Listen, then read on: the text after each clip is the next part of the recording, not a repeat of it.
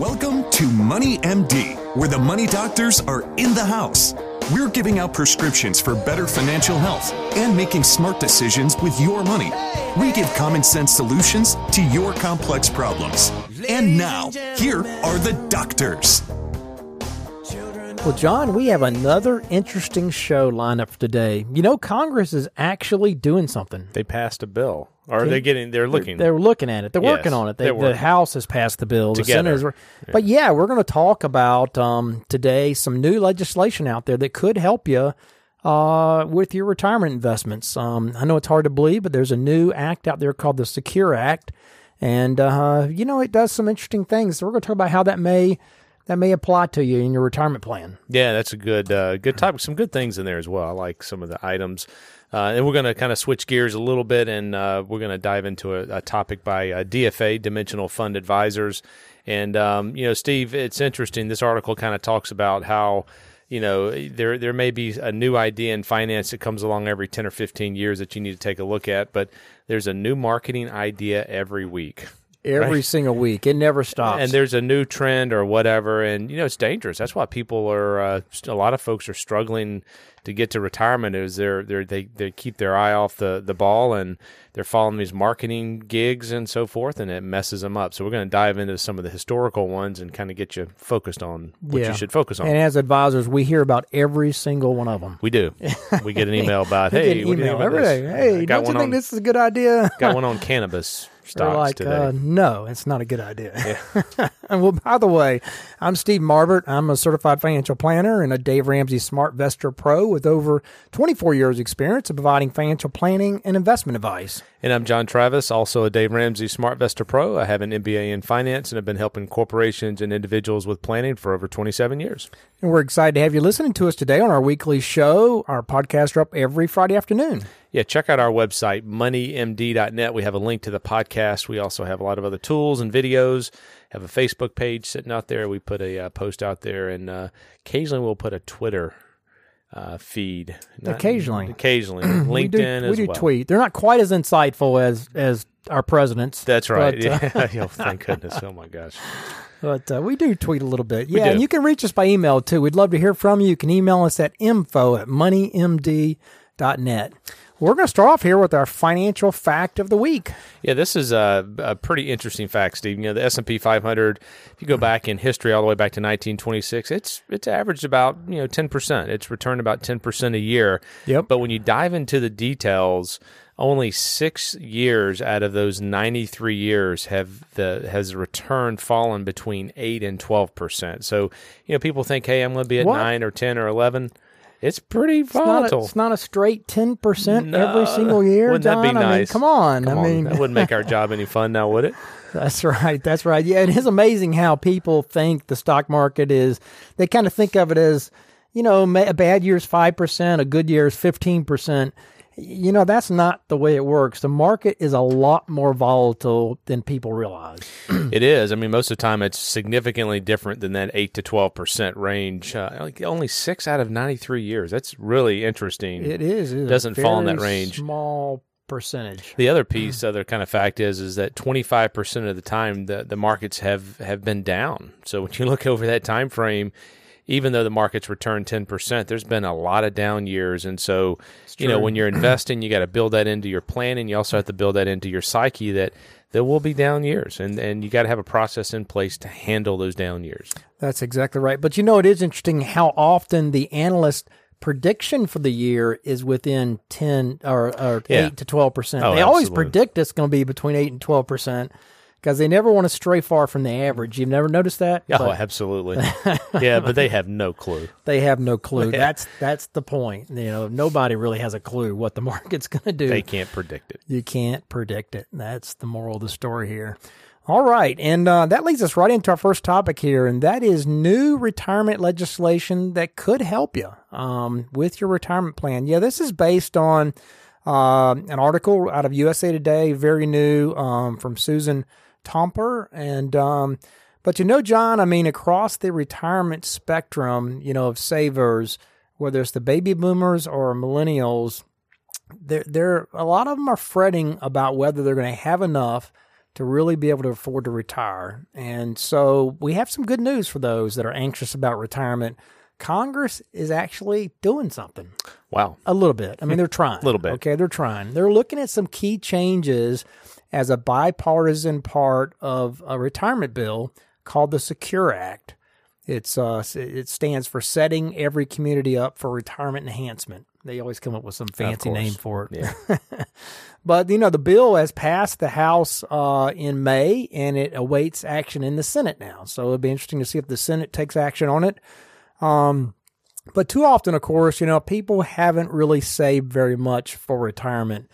In fact, it's estimated that about 48% of households aged 55 and older have no retirement savings in 2016, um, like a 401k plan or an IRA. So that's almost half of America has nothing. I mean, for retirement.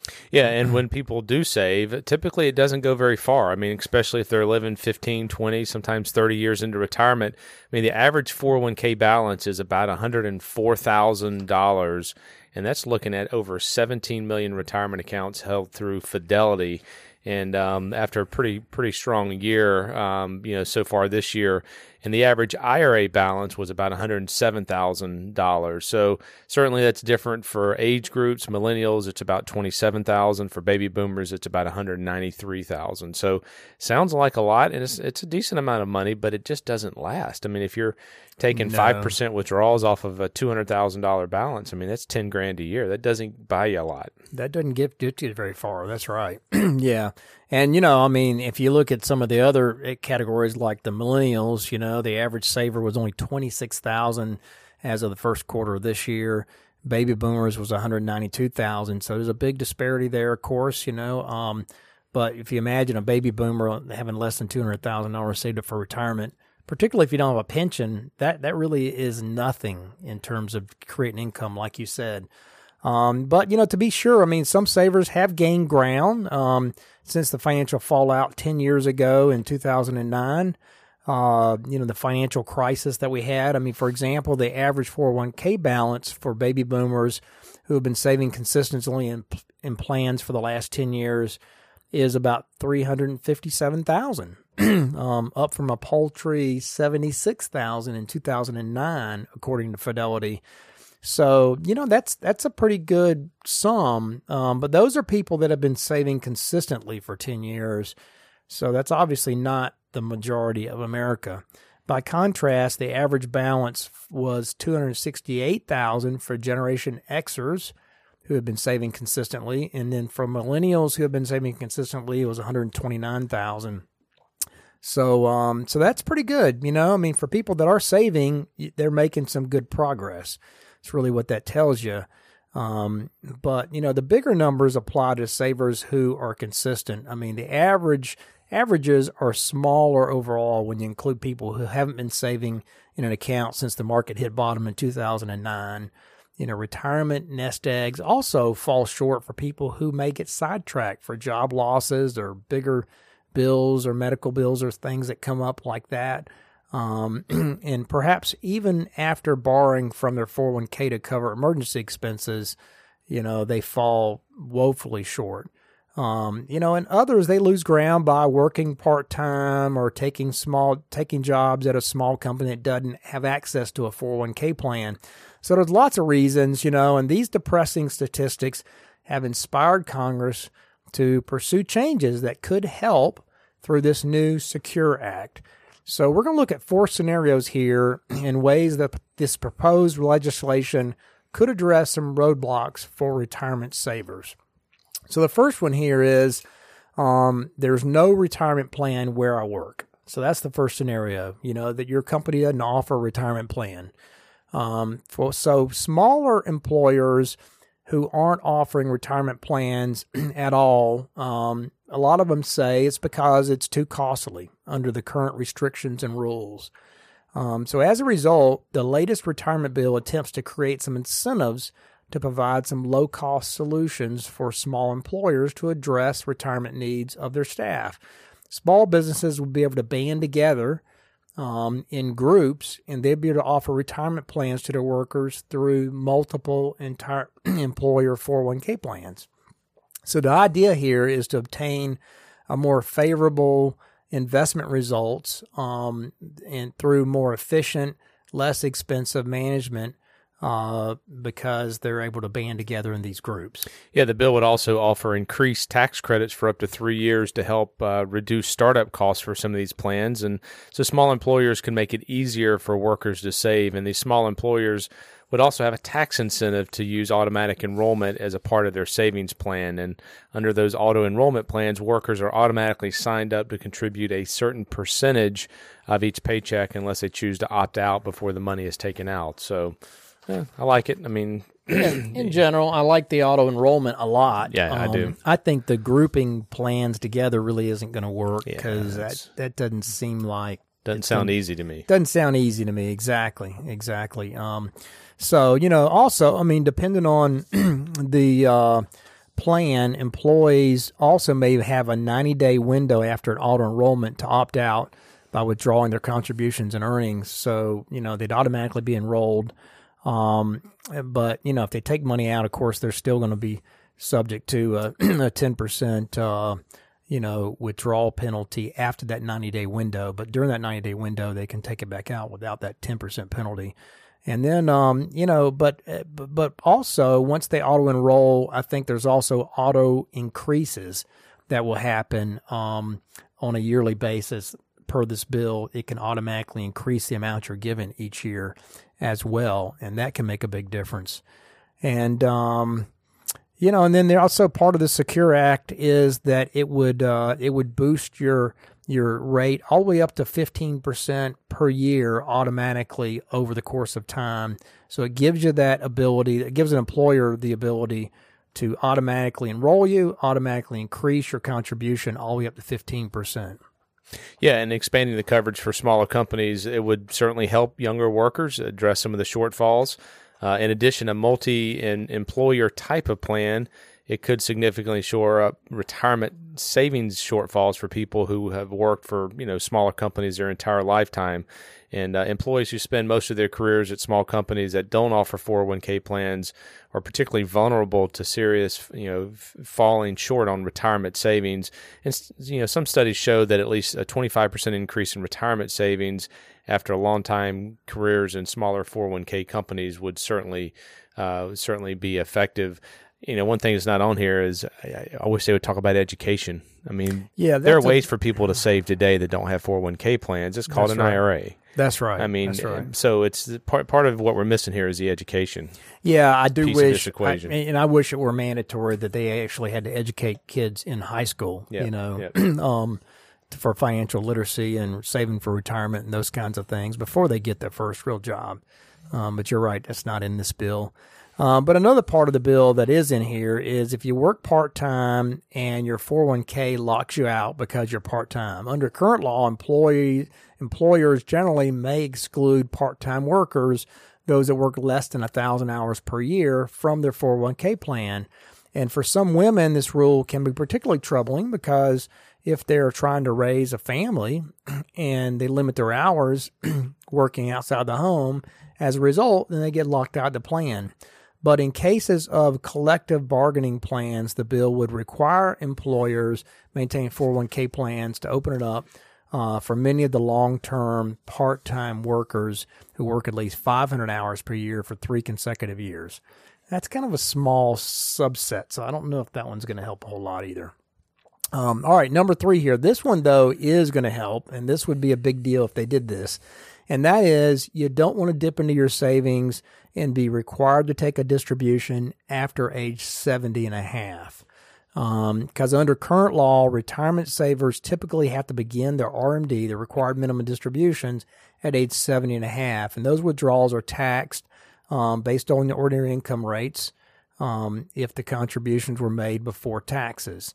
Retirement plans, um, after all, you know, should be used to pay bills in retirement, right? Not a clever way to transfer, you know, their the money to the federal government through taxes. But as healthy people are living longer, many uh, the the many that are working longer, some argue it would make sense to have mandatory distributions kick in later. So this bill would increase the required minimum distribution age from 70 to age 72. Um, that would be a help. That would be, you know, that'd be a big deal to stretch that out a little bit. They're making it simpler. They're not doing a half a year. Exactly. Yeah, yeah, yeah. I mean, that would be nice to me. I wish they'd move to like seventy-five. Actually, Yeah. I think even seventy-two is a little bit, a little bit too. It's not a big enough. Doesn't really move the needle that much. But um, having said that, um, anything's a help because I think the RMD is particularly onerous for people that don't want to draw money out of their plan. Yeah, and some people are afraid they'll outlive their money, so employers could have an easier time and face fewer hurdles in offering annuities as an option in a 401k plan. As a result, retirees could convert their savings into a, uh steady stream of money each month for as long as the retiree lives. And certainly, some people like to have guaranteed, guaranteed income. Um, helps certainly with the longevity risk uh, is one of the great challenges for retirees. There's some downsides associated with that as well, but there, there that would be an easier option for 401k plans going forward. Yeah, so they kind of build it into a 401k plan. Actually, I mean, you can always roll your money to an IRA and you can buy an annuity outside anyway. So if you know what you're doing, you really don't, that doesn't really help you either. You can all, you already have that option available to you. Yep. Um, so, I mean, these don't really move the needle in a big way, but at least Congress is paying attention a little bit to, you know, the kind of the retirement crisis that's looming out there in the future. And, you know, at least they they recognize that they need to do something. You know, hopefully they'll they'll get somebody, you know, in Congress that really understands what they need to do. I mean, I, I really re- liked Paul Ryan. I hated that he, you know, stepped down. Um, but uh, I think he really got you know the financial picture part of part of uh, Congress. And uh, but hopefully, you know, I mean, some of these things will go through, and you know, if they stretch out the RMD, that would be a big deal um, for current retirees. And uh, you know, there's already a lot of tools available. Like for for RMDs, you can now contribute that money directly to a charity. Mm-hmm. That's a big deal. QCD. And a QCD, a qualified charitable con- uh, distribution.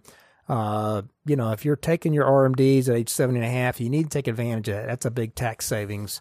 Um, t- since most people can't itemize the deductions anymore. That's right. So uh, anyway, but that's the new legislation that's coming up. Hopefully, something will get done, and that leads us up here to our question of the week. Yeah, this question is how is a stock price determined? And this is really generated. We have folks that ask us frequently, uh, you know, are, are we invested in uh, cannabis stocks? Are we invested in growth stocks or technology stocks? Like, you know, there's there are growth in those areas certainly, but um, you know, a stock price, um, all the known information is in that stock price today right? So it's not like you're gonna you read an article in the Wall Street Journal that says, "Hey, the cannabis industry is going to increase by twenty percent over the next five years."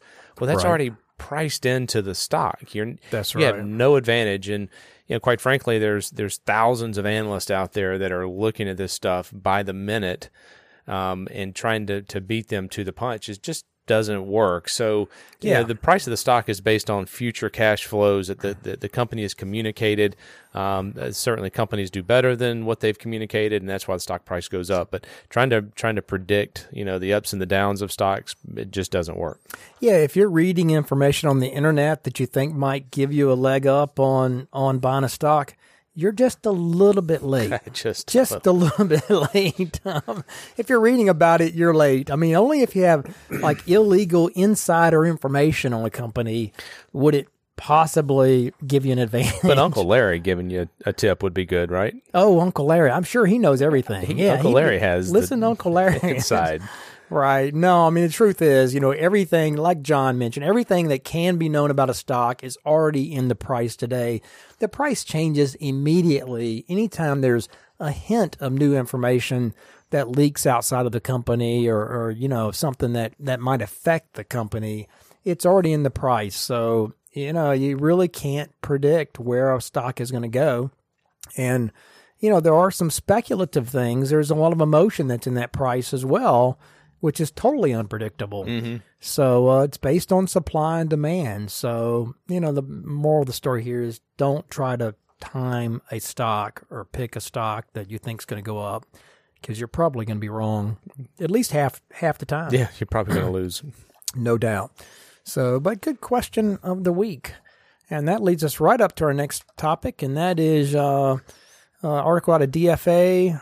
Deja vu all over again. What does that mean, John? Yeah, investment fads come and go. There you go. Bottom line. I mean, you know, letting short term trends influence your approach can be counterproductive. I mean, it just is. I mean, we see investment fads, we talk about them occasionally on the show as well. But you know, when selecting a strategy for your portfolio, investors are, are, often tempted to seek out the latest and the greatest investment opportunities. And over the years, these approaches have sought to uh, capitalize on the developments of you know some perceived relative strength of maybe a, maybe it's a geographic region, maybe it's a new technology change in the economy.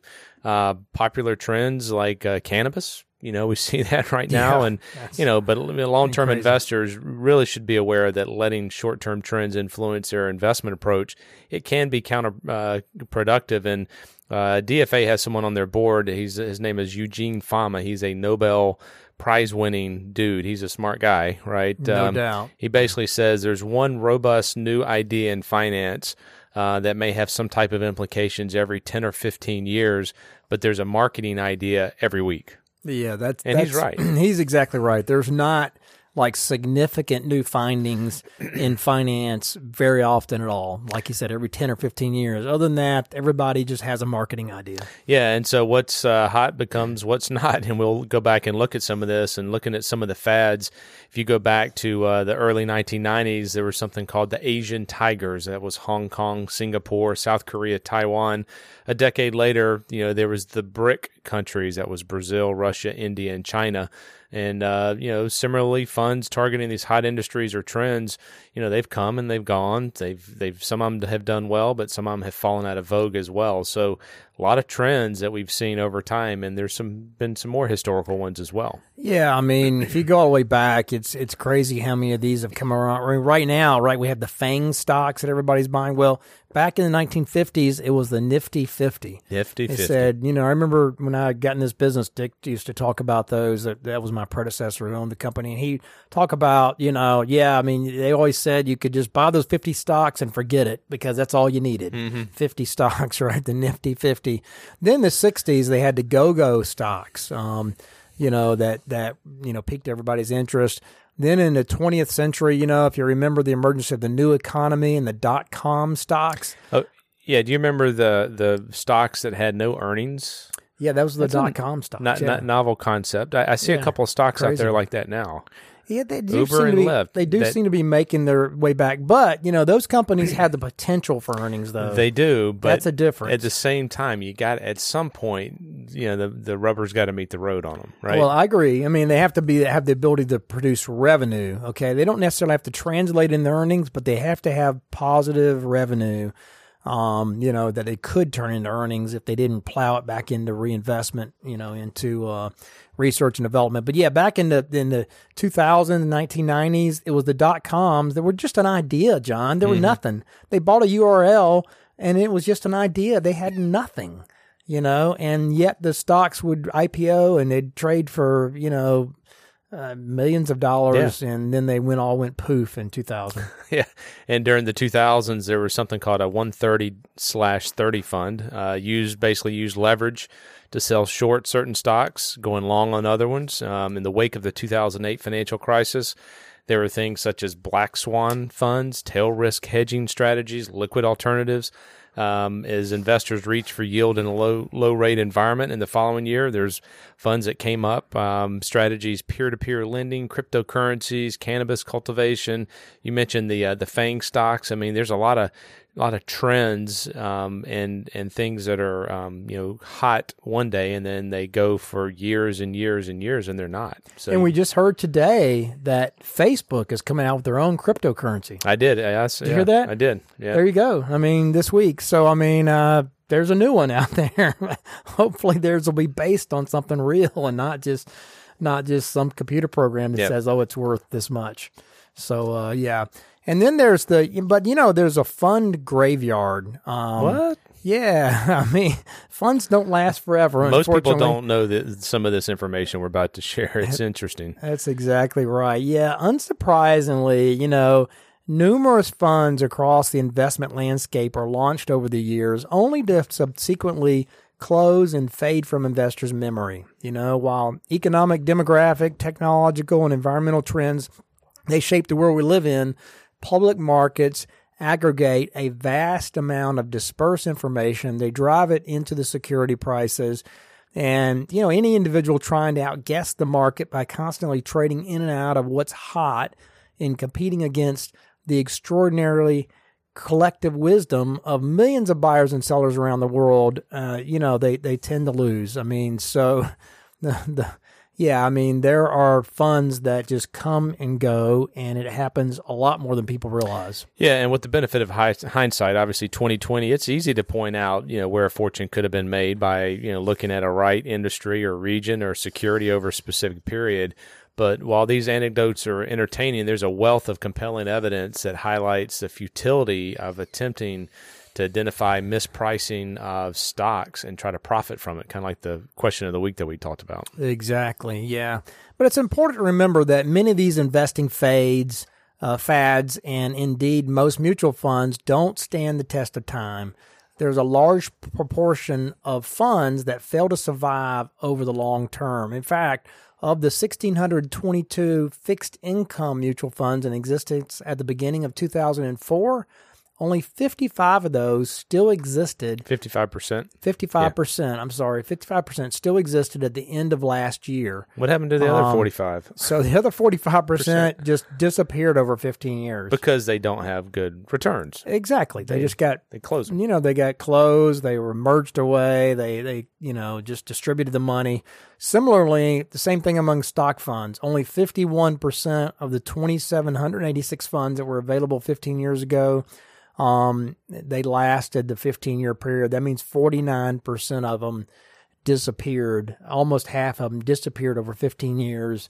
Uh, same thing. They just get, you know, and a lot of these fund companies are just rolling out new funds and and knowing that they're just kind of playing the lottery here. They're rolling out new funds, knowing that they're gonna they're gonna get rid of the bad ones. Mm-hmm over the course of a few years. Yeah, they'll hit you know? some industries that do very well, but if you have right. 500 funds like some of our competitors do, yeah, they're just they're just playing hit. they're just playing the odds. They're rolling out, you know, another 20, 30 funds every year and then they get rid of 20 or 30 of them that didn't do very well. Right. So when you're confronted with choices of whether to add, you know, a certain type of asset or strategy, you got to ask some questions. You know, what is this strategy claiming to provide that's not already in your portfolio? And if it's not in the portfolio, can you you know reasonably expect that including it or focusing on it is going to increase your returns uh, and reduce your volatility? And finally, you got to ask, you know, you comfortable with the range of outcomes? And those three questions are hard to ask when you start looking at like cannabis or the FANG stocks or so forth, um, but you got to ask them. Yeah, that's right. And if investors are left with doubts after asking those questions, you know, it may be wise to use caution before proceeding. I mean, within stocks, for example, a, a portfolio uh, of the market offers the benefit of exposure to thousands of companies doing business around the world with broad diversification across industries, sectors, and com- countries. You know, and while there may be good reasons to deviate from a market portfolio, um, you know, as we do using asset classes, uh, you got to understand the potential benefits and the risk of doing it. So you got to do it with your eyes open and with a, a, a real purpose in mind. Yeah. So uh, in conclusion, I mean, fashionable investment approaches come and go. Uh, investors should remember that a long term discipline investment approach based on you know robust research implementation, which is what DFA does, it may be one of the most reliable paths. Um, you know, looking at you know we certainly don't try to predict the markets going forward, but um, you know if you don't have to hit home runs to be successful um, in investing, you've got to hit singles and doubles, and you can do that over a long period of time, and that's the way you're successful. Exactly. I mean, you want to get the wind at your back, right? You want to diversify. You want to use asset classes that are designed that historically have given higher returns. Um, you know, you don't want to speculate with your with your real money, with your investment dollars. Um, so that's kind of the moral of the story here. But yeah, great, great article about past fads, and that leads up to our last uh, topic, and that is the prescription of the week. Yeah, there's some pretty good uh, apps out there for teaching kids about money. Uh, BusyKid, Rooster Money, Current, GoHenry. Uh, I'll just speak to one of them, uh, BusyKid. Um, this is an app that you're able to to track um, work and allowance, and they get a direct deposit into their account in this BusyKid. The money is then allocated into three categories: spending, saving um, and sharing, and that saving can actually go buy fractional shares of stock. So it's not only teaching kids, you know, when you work you get paid, but then what do you do with it after that? So that's called called BusyKid. And, and Steve, it's interesting. Only about twenty one percent of parents regularly talk to their kids about money. And Yeah, uh, so this is a way that you can have those conversations. Exactly. Yeah. Yeah. And I like this one that's on the list here, John, called Homey. It's an app that effectively uh, is a digital chore chart, allows the parents to issue payments upon visual confirmation of the chores that have been finished. And it's being used by like 100,000 families out there. Um, so that's a pretty cool app for small kids called Homey. Yeah. yeah. So a lot of apps out there. Check out the apps. You want to use those toward your advantage when you're raising kids and teaching them about money. So great prescription of the week. All right, that's been this week's edition of Money MD. Tune in next week to hear more prescriptions for your financial health. Do check us out on our website, moneymd.net. Email us your questions at info at moneymd.net or give us a call at Richard Young Associates at 706 739 0725. Thanks for listening. And have a great rest of the week. Have a good one. This program contains general information only and should not be taken as specific investment, tax, or legal advice. This broadcast is not a solicitation for the purchase or sale of any security. SmartVestor Pro is not connected to investment returns. Further information is available by contacting Richard Young Associates, a registered investment advisor.